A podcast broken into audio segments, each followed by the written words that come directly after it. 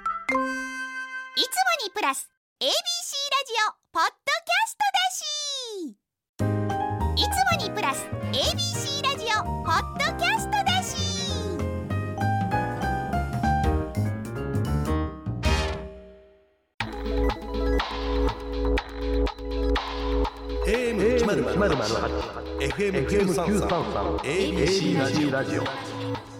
今村翔吾山崎れなの言って聞かせてて こんばんは歴史小説家の今村翔吾ですこんばんは山崎れなですさあ今週も始まりました今村翔吾山崎れなの言って聞かせて今夜もよろしくお願いしよろしくお願まいすします2023年本屋大賞のノミネート作品10作決定しましたねねえはいこの番組では推しの小川さん の君のクイズもねはいえ小川さんのあの直木賞を受賞した時のうん何でしたっけ早く帰りたいですみたいなそうそうう言ってたね。だなかんからすごい小川さん主演者で受賞したじゃないですか。はいはいでちょうど1年前が僕は主演者であのなんかあの九段の方あの神保町のとこにでっかい僕パネル作られたんですよ。10メーターぐらいの小川さんそれをそのパネルはいやなんかねビルに貼る10メーターぐらいのポスターを主演者のビルに貼られたんですえよ。僕全身全身10メートル10メートルぐらい。今村先生そのう着物着て、はい扇持って、はいポーズ取ってる であれ面白いです小川さんはあれだけは嫌だって言ったらしい、私が小川さんでも断ると思いま いすや俺だって断りたかったよちょ断りたかったっていうか、まあ、恥ずかしかったけどあんいやな恥もずんかしいですよねうん恥ずかし いですよねってい恥うのずもどかしうかいと思けいますけどどそれこそ北純粋に考えたらちょっと断るんじゃないかと思うんですよけどなんかすっごい目輝かせてこんなんやろうと思ってますって言われたから編集部の方にそうまあまあやろうかっつってそれ他の方がやってたりしたんですか僕が初めてほんで多分最後になるでしょう、まあでし ょうね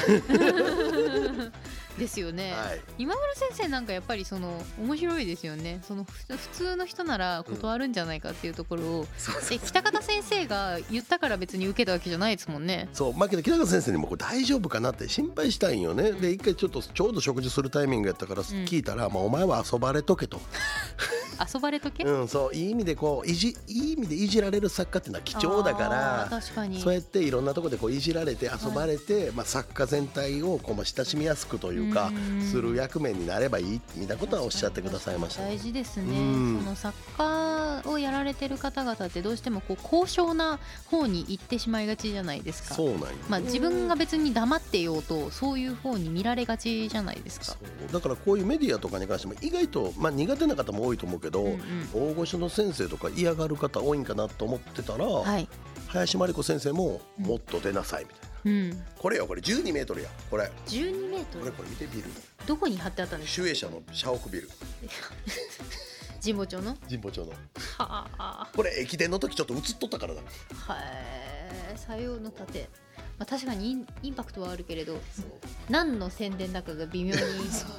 一瞬わからないっていうまあでもえ本なんえですけど演歌のツアーみたいなね、うん 確かに演歌っぽいですよね、そうちなみに他のうん本屋大賞のノミネート作で言うと「えー光のとこにいてね」うんはこれは直木賞のねノミネートはいはい作品にも入ってましたようね。んあとはなぎらゆうさんの「汝星のごとく」であったりとか、町田園子さんの「空ご飯かなこれは。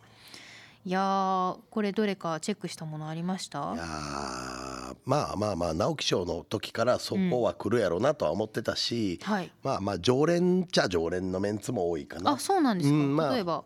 まあ、それこそ町田さんとかも、はい町田さんそもそも本屋大賞取ってんじゃないの52ヘルツのクジラそうたそうそうちそううんはいはいだからまあ常連っちゃ常連ですよねなるほどね本屋大賞って面白いよね大賞取ってんのに候補になれねえねまあ確か直に木賞無理やもんね、そうそうなんですか、うん、もうへえ一回取ると終わり、あそうですか、うんほらそうなんだなそういやでも本屋大賞とかその賞多くないですかねあるよ書籍出版系はそうなんでそんな本の賞多いんですか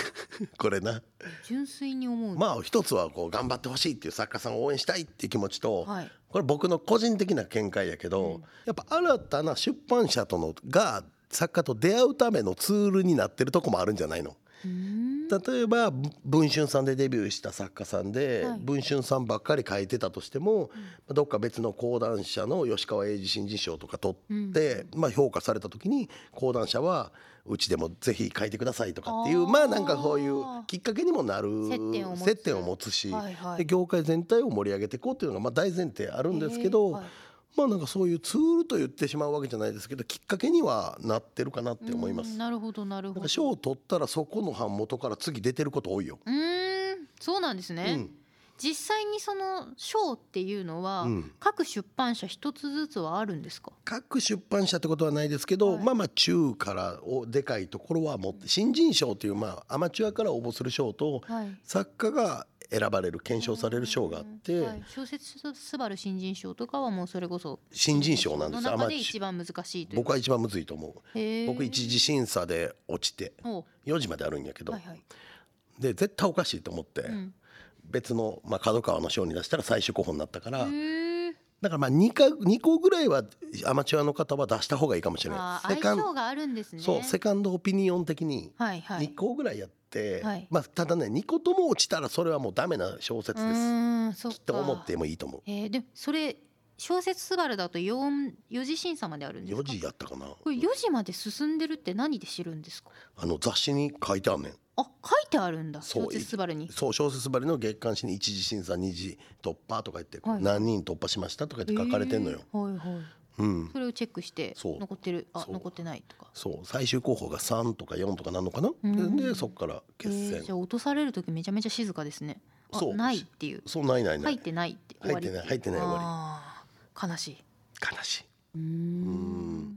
皆さん新人賞一回応募してみたらいいね面白いよ今はネット応募も全然多くなってきてあー確かに確かにいや面白いですねなんか本屋大賞とかうもんそうですけれど、その意外とその本の賞って多いんだなと思っていそうてそうお今回だからびっくりするんですねこの後ですよはいゲストのはいアダンさん第25回大藪春彦賞受賞されましたよ、はいそちょうどこの収録日の昨日そうですねどういう特徴があるんですかまあ大藪春彦さん自体がまあ冒険小説であったりハードボイルドっていうことでまあそういう賞なのかなって言ったら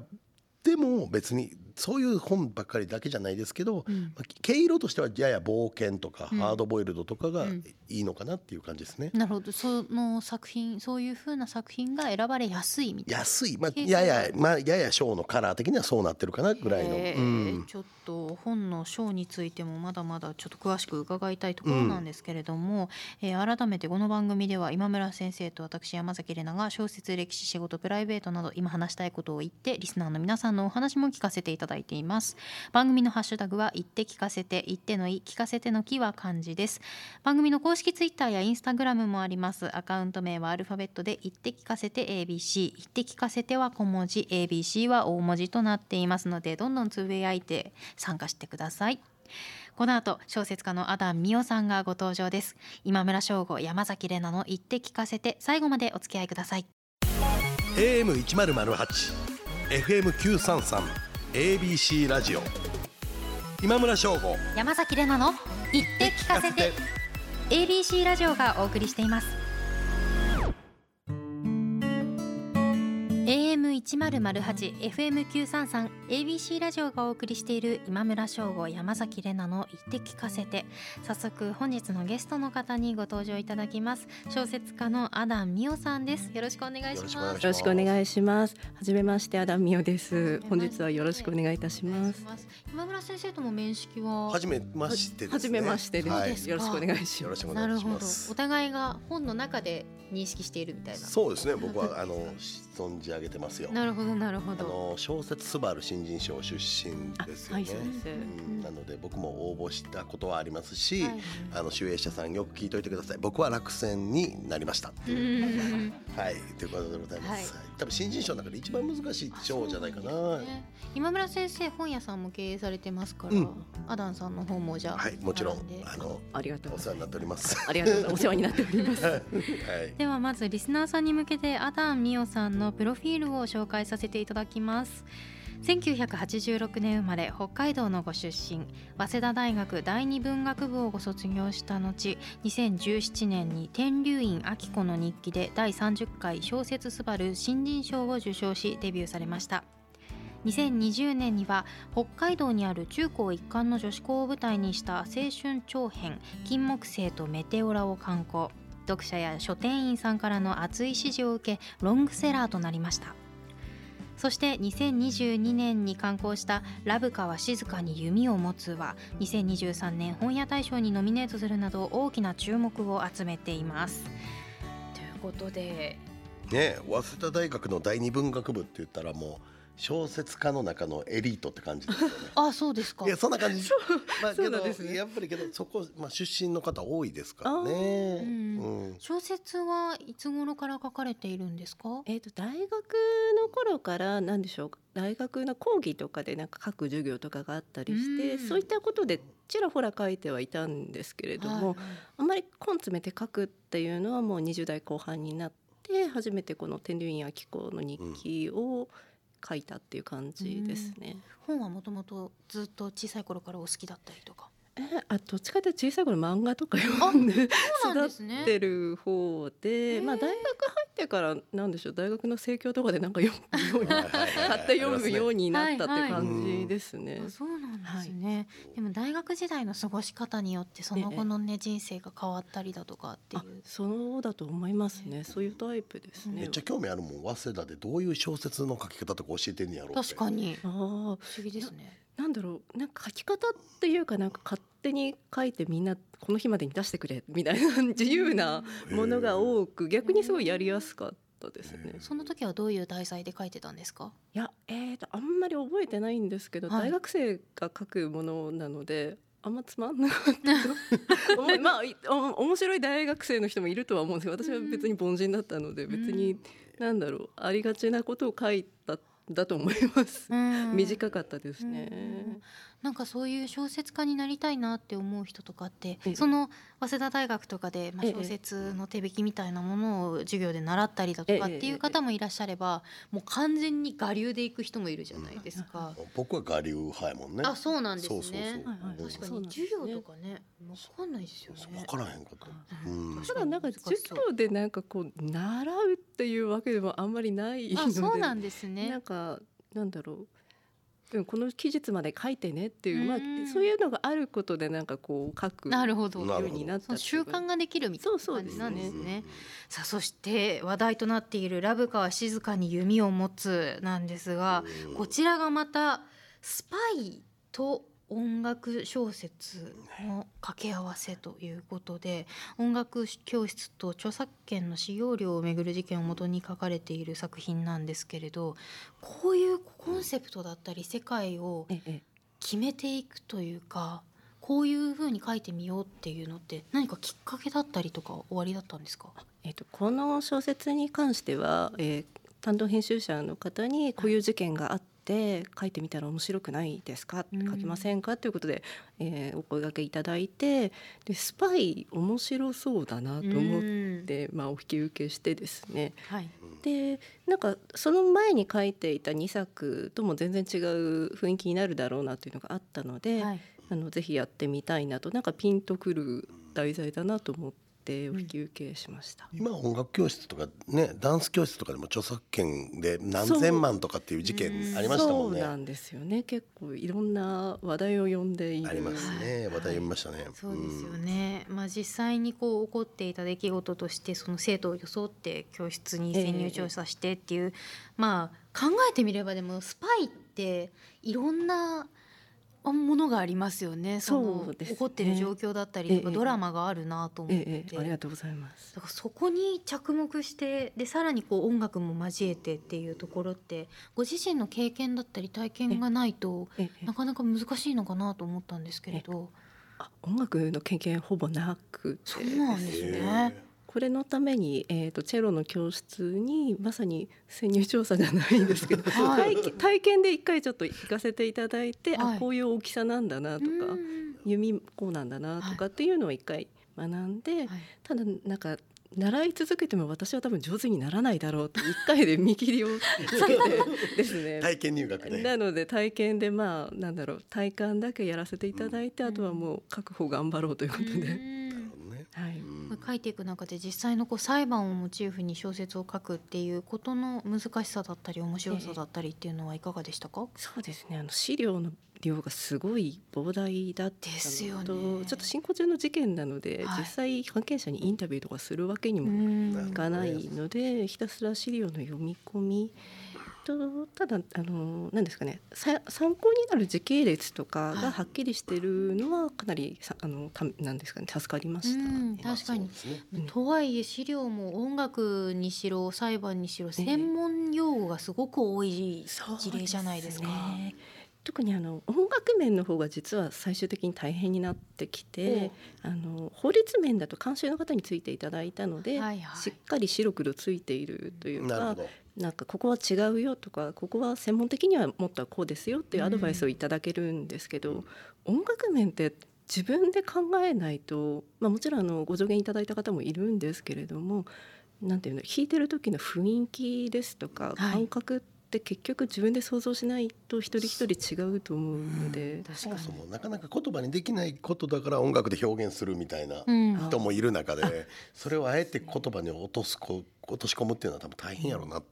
思いますよ。だから最後まで合ってるのかなみたいなのがずっと出てからもすごい不安なところでしたね。実際に読者の方かええらこうコメントだったりとかええええ何か手紙だったりとかええ届きましたあ。そういただいてはいはいすごい嬉しかったですね、特にあのどなたからでももちろんすごく嬉しいんですけど、まあ、私は音楽をやっていてとかっていう実際にされてる方に言われると、あ合ってたんだ みたいなそういう喜びがはいありますね。何か答え合わせみたいなそう感でじすでね。よかったよかっったみたいな感じ確かにご自身がねあまりこう音楽経験がなかったりだとかするとそこは不安ですよそうねですねうん確かにな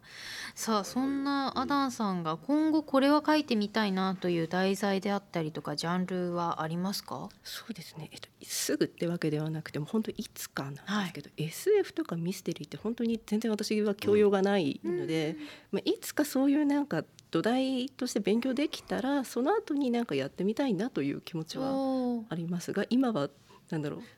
歴史小説はどうですか。あ歴史小説ですか私歴史も本当になんだろう元の教養がなくってけどね結構それ言われる方多いんですけどええええ歴史ほとんどやってこなかった方が歴史教師小説ってパターンもあるのうでんだってこれが今村先生はもう最初僕は好きなパターンなんですけど。はいはいなんかこうこれ三味線とかでまたやってほしいなとか音とかでやってもいけるかな、う、三味うんんいける潜入調査潜入調査の三味線を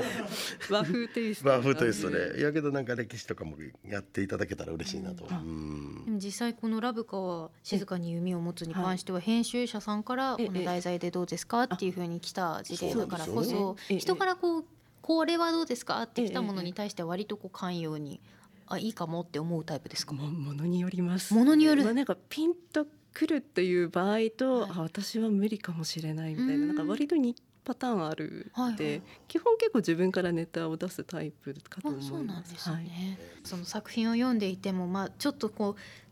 う現実に起こっていることをこうモチーフにしているからこそちょっと刺したようなものもありつつでもこう最終的には後半戦にかけてなどうなっていくかわからないようなこう柔軟さだったりとか柔らかさだったりとかっていうなんかその読み手にどう読んでほしいっていうふうに思うことはなかなかないでしょうけどこういうふうに読まれたの意外だったなみたいな反応はありますかああ。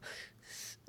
なんかもう書いてる最中はあんまりなんていうんですかね売り出した後のことを全然考えていないタイプなのあそうでんすね感動したっていうのが結構驚きといえば驚きではありました。もう主人公のなんていうんですか目線に入ってやっているので、なんかそれが感動のストーリーになるんだっていうのがちょっと驚いたようなところはありますね。今村先生どうですか。うんねまあけど意外とあんま読者の反応とかって自分とは乖離してる時もあるし、まあようわからん時はありますよけど昨日だから大藪賞この収録の昨日大藪賞を取られておめでとうございまあすりながんとでうごすざけどありがとうございいま。ますどうですか取れるって思ってましたかいや本当にびっくりして、え本当いや本当本当にななんでしょう、なびっくりですね。じゃあここだけの話ええどれぐらいいけると思ってたあいやなんか本当にほぼなんか無理なななんだ無無理というかあんまり考えないようにしておこう落ちなんか落ち込んじゃうしと思あってなんか新年会のつもりで待ってあるあるっちゃあるあるですねそうなんですね。僕はもう前がかりで取る気満々で臨んでいくタイプやからあすごういん。逆にあかんかった時はまあちょっと残念やなって思っちゃうけど、まああれはね作家さんね自分が落ちるショックよりも周りの編集者さんたちにねあー気使わないですかいやいやなんかそういうのもあるかなとあかんかったらどう言おうとかうんそうですねなんでだからこれ受賞されて本当によかったなって思う、う そうんですね。ね、今本屋大賞にもそうノよミネートされていてありがとうございますちなみに僕は本屋大賞ダメでした、はい、それ先週もおっしゃってましたそうだいぶ根に持ってるんだなって思ってるんですけどちょっとまあねでも本屋大賞とかそれこそこう本屋さんえでえ働いてる方々からのこう言葉だったりとかええ影響だったりするじゃないですええかそういうのってちょっと気にしたりとかなさいますあえーすごく嬉しいですあーね。やっぱり一番現場でやられてる方です、方々ですし、一番本の読んでいらっしゃる量も多いと思うので、でやっぱり本屋っていうメディアの一つだと思ってるので、はいまあなんかもちろんインターネット上で見るかけるのもすごい嬉しいんですけど、本屋さんでなんか積まれたりしてるとなんか現実的に、わっどうしたんだろうっていうなんか驚きと喜びがやっぱ格別のものがありますね。ありますあよりますよねねこれアダーさんご自身は本屋さんでどういう本をちょっと気になって手に取ることが多いんですかそうですねなんかやっぱりタイトルとあんまりなんだろう新刊だから手に取るということよりはもう古いのからうーん新しいのまでなんか気にかかったタイトルですとか想定もありますし、はいはいなんかこういうの個人的に今気になってるんだよなみたいなものは小説よりなんていうか、まあ、ノンフィクションとか新書みたいなのも多いですし、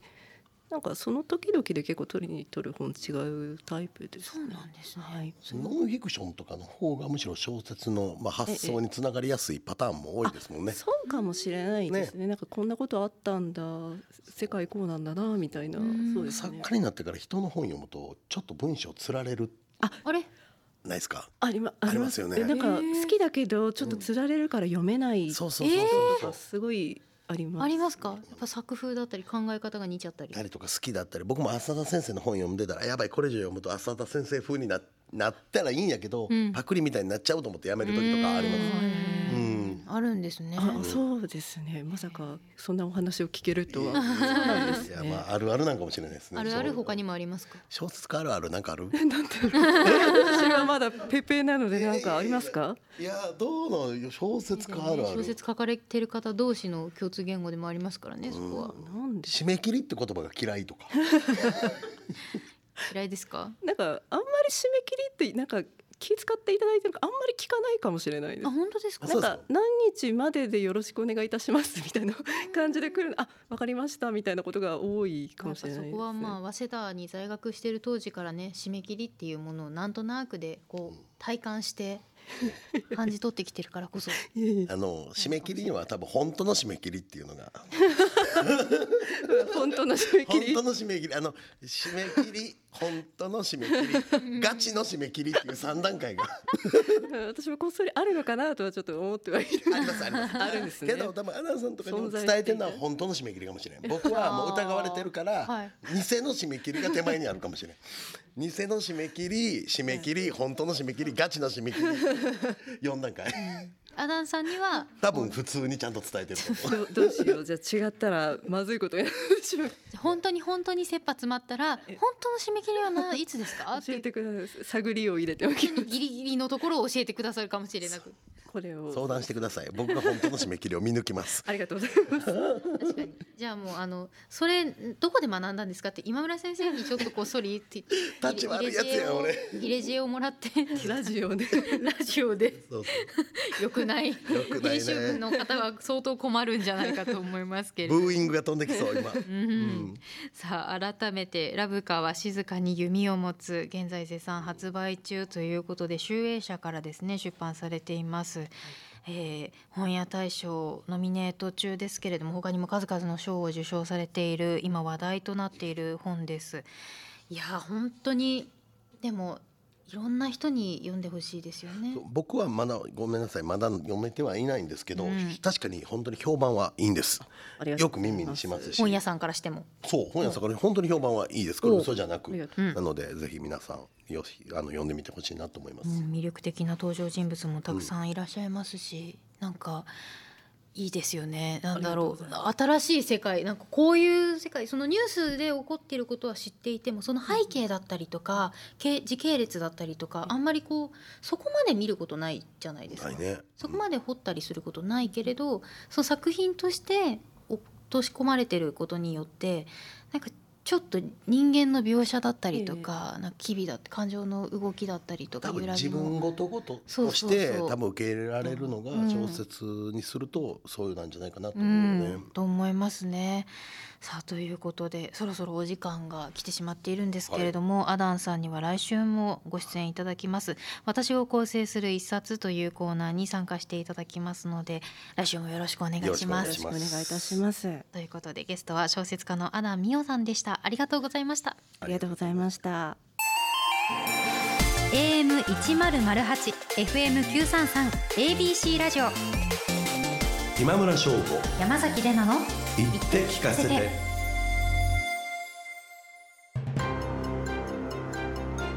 AM 一ゼロゼ八 FM 九三三 ABC ラジオがお送りしている今村翔吾山崎れなの言って聞かせてエンディングのお時間となりました。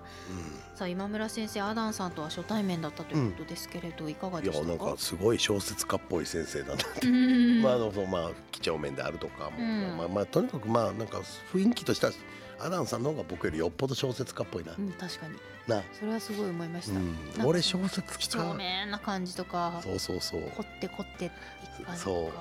俺はちょっと反省したね。いやでもいいじゃないです かだって北方健三先生にね、うん今村先生はあのいじられてなんぼみたないんな。ぼって言われてるんですもんね、うん北方先生がおっしゃるんだったらもうそれはそう林先生も言うからね、まあ、いじられてっていうかいろんなとこ出て小説家っていうもう PR してくださいしなさいみたいなっうーんて言ってくださったんでそうなんですうんだから嬉しいのは嬉しいですけどね、はい、うんでもアダン先生みたいなね方がこうやってなんか一緒に同世代ですもんねお二人そうなんですよね2つ下かな年、うんでデビュー年数もそんなに違いはないですうん2つぐらいかな、そういう方にね出会うこともなかなかいやなかなかないんですよしかもジャンルが違いすぎて、あー確かにうん、では今村先生からここでお知らせです今週19日日曜日福井県立図書館の玉木ホールで講演会を行います詳しくはホームページをチェックしてください、えー、楠木正成の子楠木正貫が主人公の長官小説「ひとよ花よ」が朝日新聞にて毎日連載中ですはいそして私山崎怜奈は東京 FM と CBC ラジオでもラジオ番組をやっていますので東京名古屋にお越しの際はぜひそちらもお聞きください、えーラジコンのエリアフリーでも聞くことができますそして花子東京と幻冬舎プラスそれぞれウェブにてエッセイを連載中です詳細やその他テレビの出演情報などに関しては公式の SNS、Twitter や Instagram をチェックしてくださいよろしくお願いしますさらにここで番組からの大事なお知らせです3月25日土曜日に番組として初めての公開収録をすることになりましつたいにすんねんねですね、うんイベントできますね、はいまあ、コロナも徐々に明けてきてということなんでしょうけれども、えー会場は東京千代田区にあるワテラスコモンホールですうんえー東京メトロ千代田線の新お茶の水駅 JR のお茶の水駅などが最寄り駅となります詳細情報や応募方法は朝日 e ポストと検索していただくか番組公式 SNS こちらツイッターの方が早いですかね番組公式ツイッターの投稿から応募をお願いいたしますリスナーの皆さんにお会いできるのを楽しみにしていますがイベントで何をするかはまだ何も決まっていませんねえーね何するんでしょう僕やったことないけど、どういう風になるのかが全然見当がつきませんけれども、えー怖いもの見たさに3月25日土曜日のイベント、えー応募よろしくお願いします、はいお願いしますそして今村翔吾山崎怜奈の「言って聞かせて」この番組は放送から1ヶ月間 Spotify や Podcast でも配信中ですラジコのタイムフリーとともにこちらもチェックしてくださいそしてこの番組では皆さんからの質問や喋ってほしいことお悩み相談番組の感想などメッセージを募集しています番組ホームページメールフォームよりお送りくださいということでここまでのお相手は今村翔吾と山崎怜奈でしたまた来週